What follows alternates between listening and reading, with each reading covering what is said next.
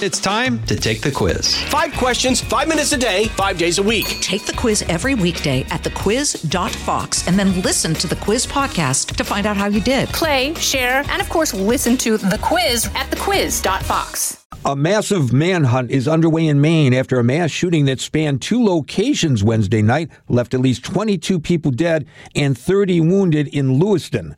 Maine Public Safety Commissioner Mike Sauschuck said in a late night news conference that law enforcement is not yet confirming an exact number of victims since the situation remains very fluid.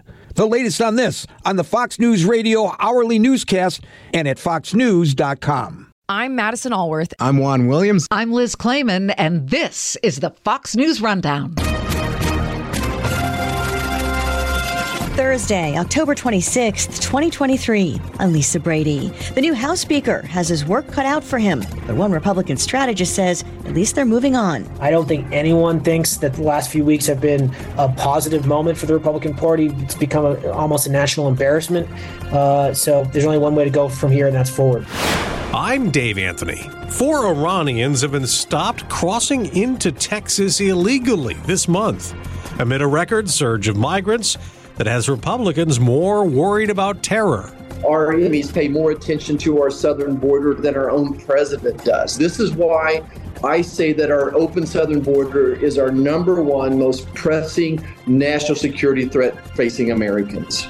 We speak with Senator Roger Marshall. And I'm Rikki Schlott. I've got the final word on the Fox News Rundown.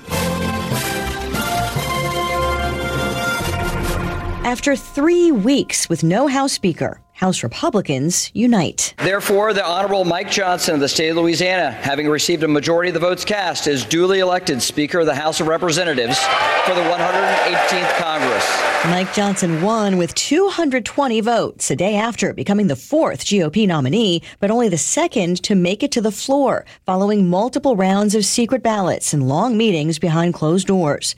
Now that it's done, Johnson calls it character building and says it's produced strength and hope. To my colleagues, I, w- I want to thank you all for the trust that you have instilled in me to lead us in this historic and unprecedented moment that we're in. The challenge before us is great, but the time for action is now, and I will not let you down. Eight Republicans had led the historic ouster of Kevin McCarthy as Speaker, in part over his handling of spending concerns in bipartisan efforts to avoid a government shutdown.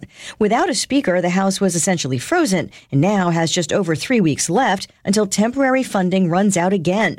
This as the White House seeks billions more, including aid for Israel and Ukraine.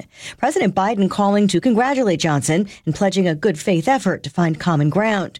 But the Biden Harris campaign calls him MAGA Mike Johnson. He's spearheaded the legal effort, joined by more than 100 of our colleagues on the other side of the aisle, in support of a dangerous and baseless lawsuit to overturn the results of the 2020 election. House Democratic Caucus Chair Pete Aguilar pointing to a history of support for Donald Trump that also includes a vote against certification of the 2020 election. The bottom line for now, though, is a House that's back in business. Yeah, there's no doubt the last three weeks have not been helpful for the parties uh, long term prospects. Colin Reed is a Republican strategist and co founder of South and Hill Strategies. And one speaker after another, speaker candidate after another, uh, not getting the votes they needed, and the state of paralysis, it just was becoming too much. It was becoming untenable. So, look, having this this period in the rearview mirror is a good thing. Hopefully, the new speaker can project a sense of unity. His his early remarks, I think, tried to do that and get down to the business of governing. There's a lot of serious issues facing this country and this world right now, not to mention an election just a year away, but basically, uh, in which this entire House majority could theoretically is going to be judged by voters. So it's great to have this in the rearview mirror for the Republican Party. Now comes the hard work of governing. Mm-hmm. What about potential fallout for the Republican Party because President Biden's campaign wasted no time uh, putting out a release and calling him MAGA Mike Johnson, uh, saying his ascension cements an extreme MAGA takeover of the House Republican Conference, also describing him as a loyal foot soldier for Donald Trump to lead uh, an extreme agenda, is basically their argument. Um, is he someone that feeds that narrative for, for Democrats? Well, the Biden campaign and the White House knows that they can't win on the merits and convince the American people of their own arguments. They need to convince voters that the other side is perceived as worse. So he needs that contrast. And they haven't had it to date. So it's not surprising they would jump on it. But by the same token, now that the Republicans have at least put this issue to rest for now, they can use the bully pulpit of the speaker's gavel to do the same with President Biden. And most importantly, above all else, is keep the Republican, improve the Republican brand, and give whoever the, their eventual nominee is uh, the breathing room and the space to really take the fight to the Biden administration. Because ultimately, in these presidential years, we're not supposed to be talking about the House of Representatives or the Senate for that matter. All the attention, or the lion's share of the attention, should be focused on the battle for the White House. Mm-hmm. Johnson is still faced with um, a divided caucus, right, to say the least. I mean, can he bridge that gap, or does it depend on the individual issue that you know you might be looking at when you're talking about that gap in the caucus? You noticed the first thing out of the gate he did was talk about the need to pass a bill showing support for Israel. That is an issue with the Republican Party, which is uh, of course, is united on the issue of Israel, and I think that's an important gesture, uh, not only for our ally in the Middle East who's, who's going through what they're going through right now, but also to show a sign of force for the party as a whole. And, and, by the same token, the Democratic Party is the one that's more divided in Israel. So I think that was an important, not only symbolic, just to show the party can be on the same page for once, but also, of course, to help out with geopolitical affairs. And then, yeah, there's there's a number of thorny issues ahead, whether it's of keeping the government open beyond November 17th, uh, what to do about the situation in Ukraine where there are, are healthy divisions in, in, the Republican Party. And now it falls on the new speaker to bridge those divisions, keep people together, and be able to show that the party is serious about governing. And it's no easy task. And uh, uh, Speaker Johnson's got his work cut out for him. That's probably the understatement of the day. Well, especially when it comes to the issue of spending, you referenced the Ukraine portion of the president's spending request in particular, and also this ticking clock with, you know, another potential government shutdown showdown looming. That issue is something, the spending issue in general is something that helped lead to the ouster of Kevin McCarthy as Speaker. So, what is Johnson's path to navigate that to address spending concerns that a lot of party members have while also avoiding a shutdown? Look, the whole reason the Republican Party found itself in this position to begin with was the five seat majority they had allowed some of these backbench rabble rousers uh, to influence power they shouldn't have. But the silver lining out of last year's disappointing election season was a House majority. And if you look at the exit polls, the voters who voted Republican for the House, they did so because they believed the Republican Party would be better on the issue of inflation. And inflation is, of course, directly tied to spending. So it shouldn't be acceptable to anybody in the Republican Party, whichever wing you come from, to just go along, get along on the status quo of government spending. There has to be serious substantive cuts made uh, to reduce spending. Otherwise, the Republican Party is no better than Democrats. And that's going to be the discussion that needs to be had. And that's going to be what this next funding uh, mechanism reflects uh, for not only the Republican Party and the members who were elected last year to fulfill their mandates, but also to keep their word to the uh, American public who who wanted uh, a significant reduction in spending because they were tired of the inflationary policies uh, of Joe Biden that had made life so unaffordable. That's the biggest thing that I think speaker, the biggest challenge Mike Speaker Johnson faces is just showing that amidst of this chaos, uh, the Republican Party is ready to lead. Right, Democrats certainly will continue to bring up the chaos and remind voters about the chaos. Does the Republican Party's ability to get you know voters to forget about the chaos essentially hinge on how much they are able to do now with the gavel in Mike Johnson's hand? Yeah, Republicans will, will pay the political price for a shutdown. We've seen this movie before. It always ends the same way. And that should be avoided at all costs. And yes, of course, that doesn't mean that the spending can continue at the levels it has. There should be significant cuts, but also recognizing that there's a Democratic led Senate and a Democratic uh, White House. Republicans control one third of the arms of government right now, and there's a limit to what can honestly be done. But more than anything else, it's just to get the House of Representatives out of the national discussion and allow whoever that standard bearer is going to be uh, at the presidential level to be able to offer his or her vision uh, for what the party is going to offer to voters. And, and at that, is going to be what determines the fate of not only the, the House, the Senate, but also the White House. Will this change anything, the outcome of this speaker battle? Will it change anything or should it change anything for the eight Republicans who led the ouster of McCarthy? Or could this particular outcome, choosing Johnson, just encourage those members to push harder for their priorities? We'll see. A lot of the animosity from those eight members toward former Speaker McCarthy felt more personal than, than policy driven. And it's potential that the, the new speaker, by benefit of being a relative unknown, will have a little bit of a honeymoon period where he's allowed some running room to try and bring these two camps together, keep all the various members of the family in the same, rowing in the same direction. Uh, but the, there's no doubt about it. The Republican Party's got a lot of different voices with a lot of different opinions on how to move forward. And again, this would be so much less of an issue for Speaker Johnson or anyone else had the Republican Party had a bigger majority, this would we wouldn't be having this conversation right now. Mm. This rift over the past three weeks is it largely driven by, like we talked about, the spending overall and Ukraine in particular, or were there other issues that really had them at loggerheads, you know, behind closed doors? It, it always felt more personal and policy driven. Speaker McCarthy actually had a fairly impressive record of accomplishments over the last, uh, or during his eight month tenure, despite the Senate being controlled by Democrats and President Biden in the White House, he actually passed a bunch of legislation that, that President Biden had no choice but to, to sign. So it always felt as though the knives were out for McCarthy from the beginning. It took him 15 votes to get there. He was always skating on thin ice. So in many ways, it felt like this was the ending that we all knew was likely to happen at some point. It was just a matter of when and how. So yeah, I don't think anyone thinks that the last few weeks have been a positive moment for the Republican Party. It's become a, almost a national embarrassment. Uh, so there's only one way to go from here, and that's forward. For people who don't follow politics all that closely, it may feel like Mike Johnson as House Speaker kind of came out of left field at the last minute. I mean, were there rumblings about him along the way over the past three weeks, or, you know, is it kind of a, a big surprise to everyone? Yeah, I think there's most people in Washington D.C. who couldn't have picked this guy out of a lineup, and that includes people who follow Congress for a living, uh, day in and day out. So he did come out as a surprise. Uh, you saw some of the more household names, whether it was Tom Emmer or Steve Scalise or Jim Jordan. You saw their trial balloon go up and then come crashing down. And I do believe he benefited a bit, uh, Speaker Johnson, that is, benefited from his anonymity, the fact that he had people who uh, may not have known him, but certainly didn't have the animosity that uh, some of those other names had created along the way. What is your, as a Republican strategist, kind of what's your best case scenario going forward for where the party stands right now, and especially in the House?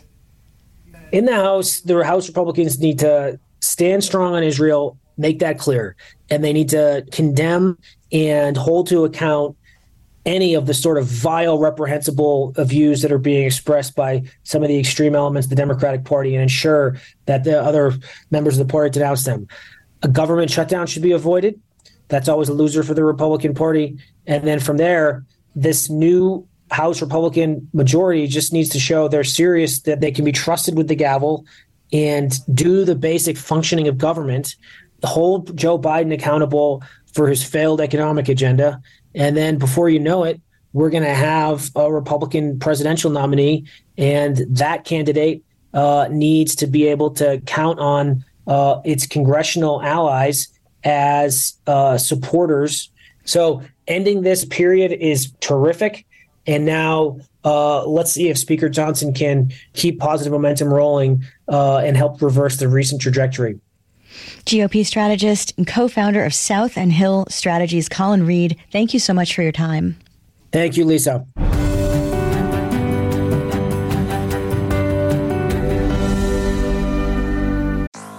Fox News Podcasts Network. Hey there, it's me, Kennedy. Make sure to check out my podcast, Kennedy Saves the World. It is five days a week, every week. Download and listen at foxnewspodcast.com or wherever you listen to your favorite podcast.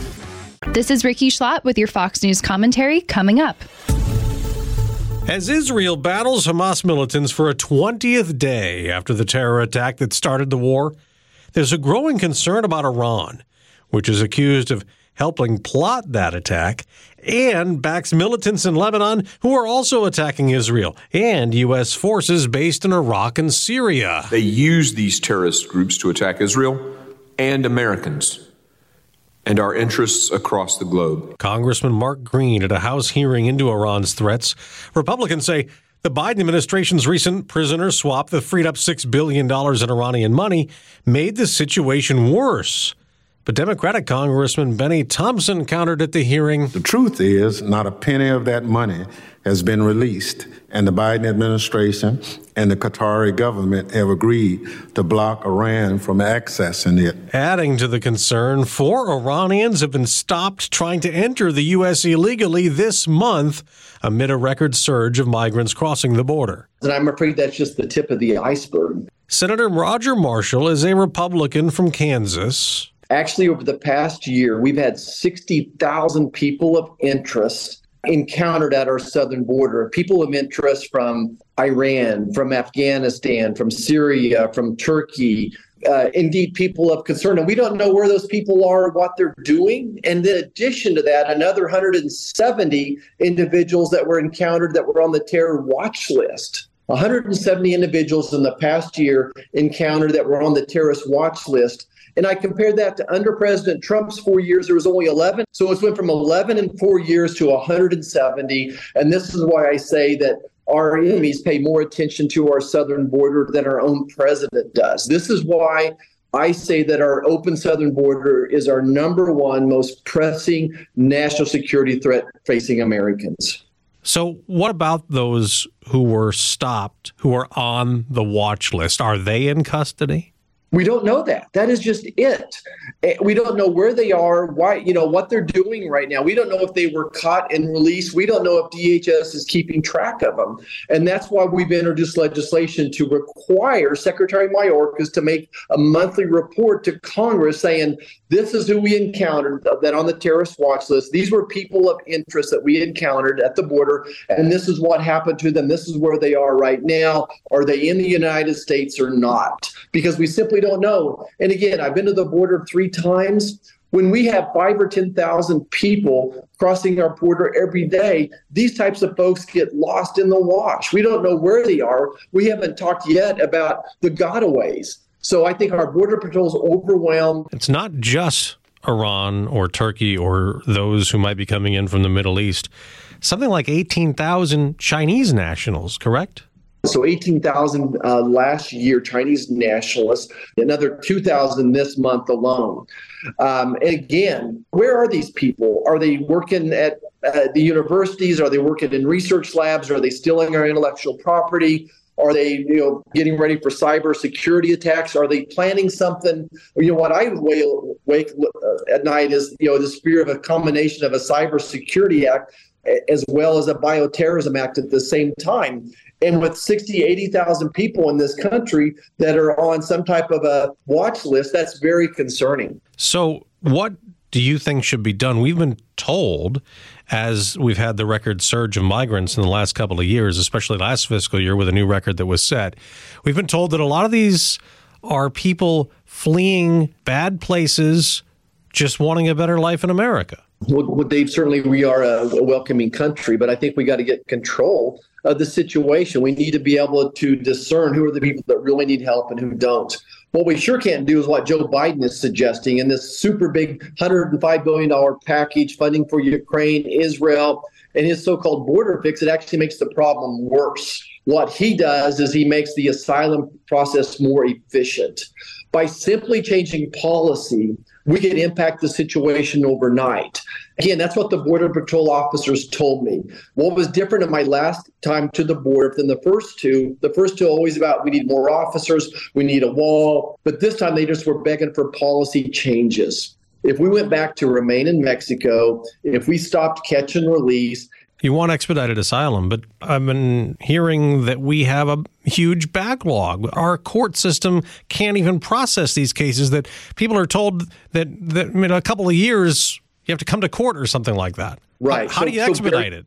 Yeah, well, so I don't think we need to expedite. I think we need to start focusing on the people that really have a meaningful claim. So if we could rule out any person that crossed another country to get to America, those people should never be eligible for asylum. If they're leaving their country because of, of fear of their life, then why don't they stop in Mexico? Or why did they have to fly from Iran to America? They're they're passing multiple countries. So I think that's the, the first and foremost is let's raise the bar what it's going to to get to asylum. But you're right, this catch and release policy, that's exactly who I'm referring to. They catch these people, they release them and say, hey, come back six months from now or three years from now and we'll have your hearing. In the meanwhile, the American taxpayer is spending billions of dollars relocating these people, providing food, health care. And again, I want to have compassion for the people that really need it.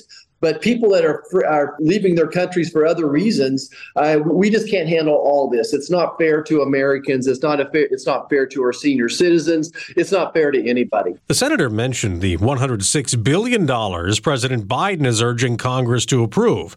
Now, some is for border security. Some would provide military aid for Israel, but a majority of that funding would go to keep helping Ukraine fend off Russian leader Vladimir Putin's invasion. The president said in his Oval Office address last week We've not forgotten the mass graves, the bodies found bearing signs of torture, rape used as a weapon by the Russians, and thousands and thousands of Ukrainian children forcibly taken into Russia, stolen from their parents. It's sick. Hamas and Putin represent different threats, but they share this in common. They both want to completely annihilate a neighboring democracy. But Senator Marshall is among the Republicans who oppose bundling aid for Israel and Ukraine together. We'll be introducing legislation to require that these be split. And as I pondered this the last you know week when we knew that this was coming, I thought of what Bob Dole told me the first time I sat down with him, and every time I saw him, he'd say, Roger, go back to Kansas. The people of Kansas will tell you what to do with these tough decisions you have to make. I would say, and we talked to tens of thousands of Kansans in the past month, and I don't think 30 or 40% of Kansans support funding for Ukraine at this point in time. On the other hand, I, think that 90% of Kansans would support funding for Israel right now. And certainly, I pledge my allegiance to stand beside Israel no matter what. So, so if we would split these, you will get quickly to funding for Israel. But if we put these together, you know, leave it to Joe Biden to find a way to divide Congress once again. It's dead on arrival at the House, and and really the way it's written now, the package that Joe Biden has given us is dead on arrival at the Senate. There are Republicans who believe that we can't afford to stop our military aid to Ukraine because it's going to ultimately let Vladimir Putin win to keep the territory he's stolen from the Ukrainians. The way I would look at that is this that you, you, Americans are already grown tired of this war in Ukraine. We've asked for inspector generals. Every week I find more corruption going on there. Think about this 200,000 people have died in this Ukraine war already, nearly a half a million casualties. We should be both focused on a peace process there. This is a seven or nine or 10 year war waiting to happen. America will spend a trillion dollars there. And this is a thousand year war over a border. Compare that to Israel in Israel, this fight is between the people of Israel and between the Hamas army of terror. Uh, this is a group of religious fanatics. They don't, they're not Palestinians. It is the Hamas army of terror. So I just think that these are two so very, very different situations. So if the U.S. stops with military aid, it will not give Putin a victory, you don't think? I think that remains to be seen. I think the, that we should be looking at uh, other solutions, other peace solutions. What I'm understanding in right now from Ukraine, and I visited people on the ground there, is they are struggling to find uh, Ukrainians that want to go to the front line and die. The political class wants this war, but the people that are dying don't want the war. Does that sound familiar? Ukraine is starting to feel a lot like Vietnam, an era that I grew up in. And I'm just afraid where it's going to escalate. I'm afraid that we are we are fighting, we are flirting with a disaster. We're flirting with another nuclear power. Um, I think that there's a peace solution that sets out there that doesn't require America's funding. But Israel, you think we should keep funding at all costs? Absolutely, uh, and and we've been funding them. Israel is one of our most staunch allies. That in many ways they are the eyes and ears to America for a very very troubled uh, area. That they have thwarted so many terrorist attacks on America. Uh, again, they're a democracy over there and and that really that this is a battle not just for the people of Israel, but this is a battle for the future of humankind. That if we don't stop terrorism now, we will be next. That Hamas is pledged to to kill not just um, all of Israel, but also Americans. And by the way, we haven't talked about the head of the snake yet. When is this president going to call out Iran, who's the puppeteer, who's the financier, who's the one that arms them, that funds them, that trains them? When are we going to call out Iran? We've had more than a dozen attacks on U.S. forces in Iraq and Syria in the past week or so. About two dozen Americans have been injured, not major injuries, but they have been hurt in this.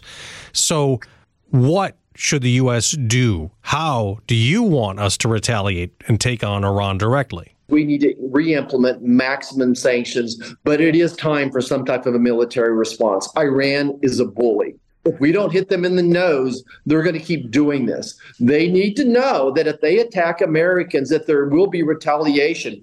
I'm afraid Iran doesn't even know that, that Joe Biden has a red line or not. So I do think it is time for some type of a retaliation. President Trump took out a top Iranian general. Do you think we need to do that again? You know, I, I, hate to put the guardrails around exactly what we should or shouldn't do, but it needs to be something significant. It needs to be exponentially um, stronger than what Iran has done to us. I don't know whether it's a people or it's attacking their economy in some way, shape, or form. At a minimum, we should make sure that we're stopping all Iranian boats, including their ghost fleet, which has grown from 60 ships to 300 ships under Joe Biden. At a minimum, we should be doing something to stop the flow of Iran oil, you know, out of Iran to the tune of a billion dollars a week. Senator Roger Marshall, Republican from Kansas. A lot to cover. Thank you so much for joining us. Thank you so much.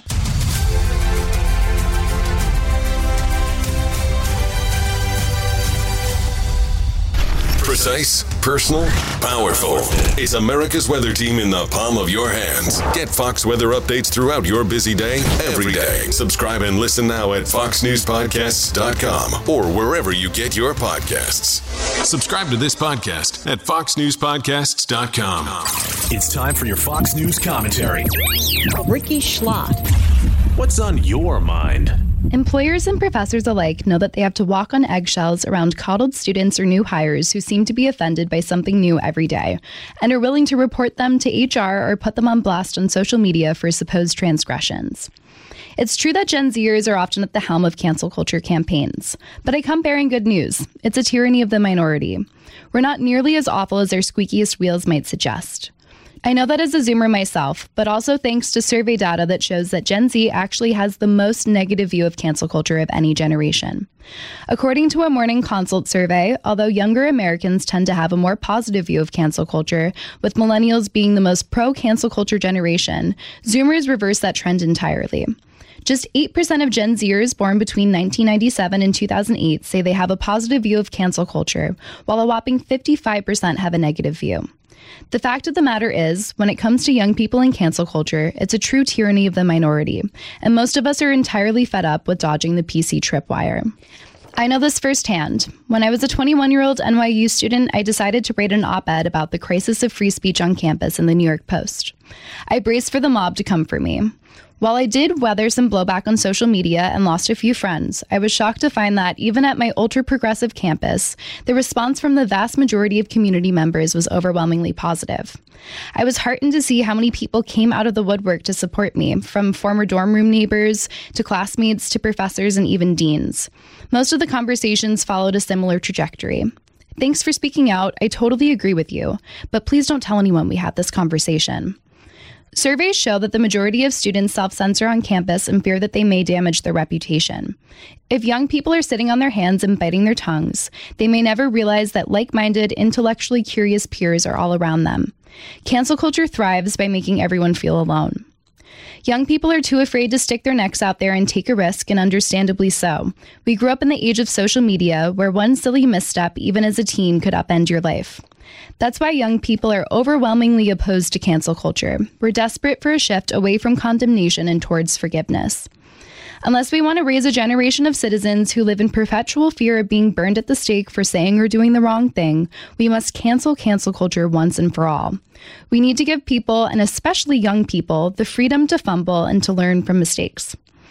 It's time to extend some grace and embrace forgiveness so that more young people can grow into their authentic voices and authentic selves. Courage is contagious. We can't let the tyrants win. This is Rikki Schlott, New York Post columnist and co author of The Canceling of the American Mind. You've been listening to the Fox News Rundown. And now, stay up to date by subscribing to this podcast at foxnewspodcasts.com. Listen ad free on Fox News Podcasts Plus on Apple Podcasts. And Prime members can listen to the show ad free on Amazon Music. And for up to the minute news, go to foxnews.com. It's Will Cain, co host of Fox and Friends Weekend. Join me as I share my thoughts on a wide range of topics from sports and pop culture to politics and business. The Will Cain Podcast. Subscribe and listen now at foxnewspodcasts.com or wherever you get your podcasts. From the Fox News Podcasts Network. I'm Ben Domenech, Fox News contributor and editor of the Transom.com daily newsletter, and I'm inviting you to join a conversation every week. It's the Ben Domenech Podcast. Subscribe and listen now by going to foxnewspodcasts.com.